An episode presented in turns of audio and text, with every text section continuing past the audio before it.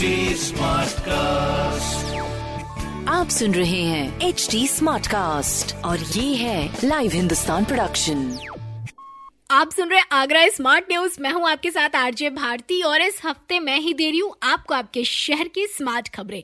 और आज की सबसे पहली अपडेट मैं आपको बता दूँ डॉक्टर भीमराव अंबेडकर यूनिवर्सिटी से। तो टीचर्स और स्टाफ की जो अटेंडेंस है, अब वो भी बायोमेट्रिक मशीनों से लगेंगे, जिसके लिए सभी विभागों में बायोमेट्रिक मशीनें इंस्टॉल की जाएँगी। और पहले चरण में IBS institute of engineering and technology home sciences संस्था institute of life sciences FO कार्यालय, कुल सचिव कार्यालय और कुलपति कार्यालयों में मशीनें इंस्टॉल होंगी। और बायोमेट्रिक अटेंडेंस से ही टीचर और स्टाफ के फ़ीस के भुगतान भी होंगे। वहीं दूसरी खबर की बात करें तो मानसून सीज़न में तेज आंधी बारिश में कई बार शहर के इलाकों में बिजली गुम हो जाती है। हाँ जी, और बिजली की प्रॉब्लम फेस करनी पड़ती है, पर बहुत जल्द इसका सॉल्यूशन अपना आगरा शहर को मिलने वाला है। यानी अब तेज आंधी बारिश तूफ़ान में भी बिजली नहीं जाएगी, क्योंकि निजी विद्युत वितरण कंपनी टोरेंट पावर शहर भर में बिजली की लाइनों को भूमिगत करने की योजना रेडी कर रही है, जहाँ कंपनी ने ऑलरेडी ताज नगरी में 221 वर्ग मीटर क्षेत्रफल में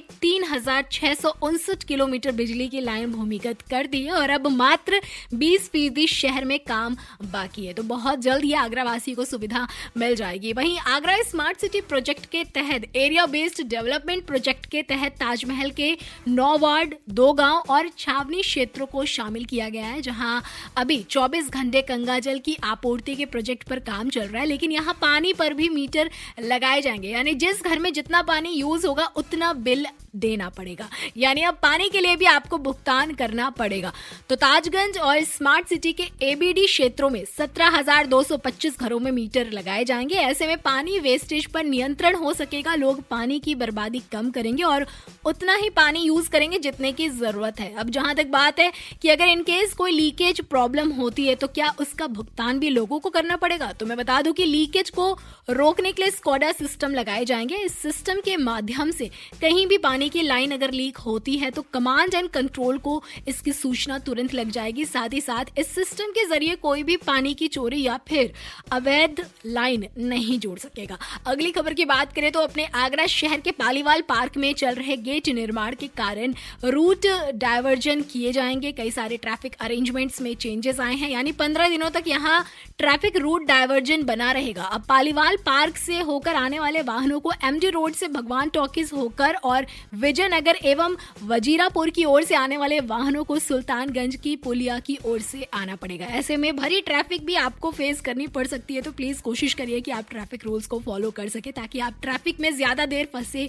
ना रह सके। तो ये रूट डायवर्जन छह जुलाई तक बना रहेगा। वही अगली खबर की बात करें और आखिरी खबर, यानी आगरा शहर में बन रहे अमृत सरोवर सिर्फ़ बारिश के पानी सहेजने के ही काम नहीं आएँगे, सिर्फ़ रेन वाटर हार्वेस्टिंग के काम नहीं आएगा, बल्कि ये सैर सपाटे के लिए भी तैयार किए जाएँगे।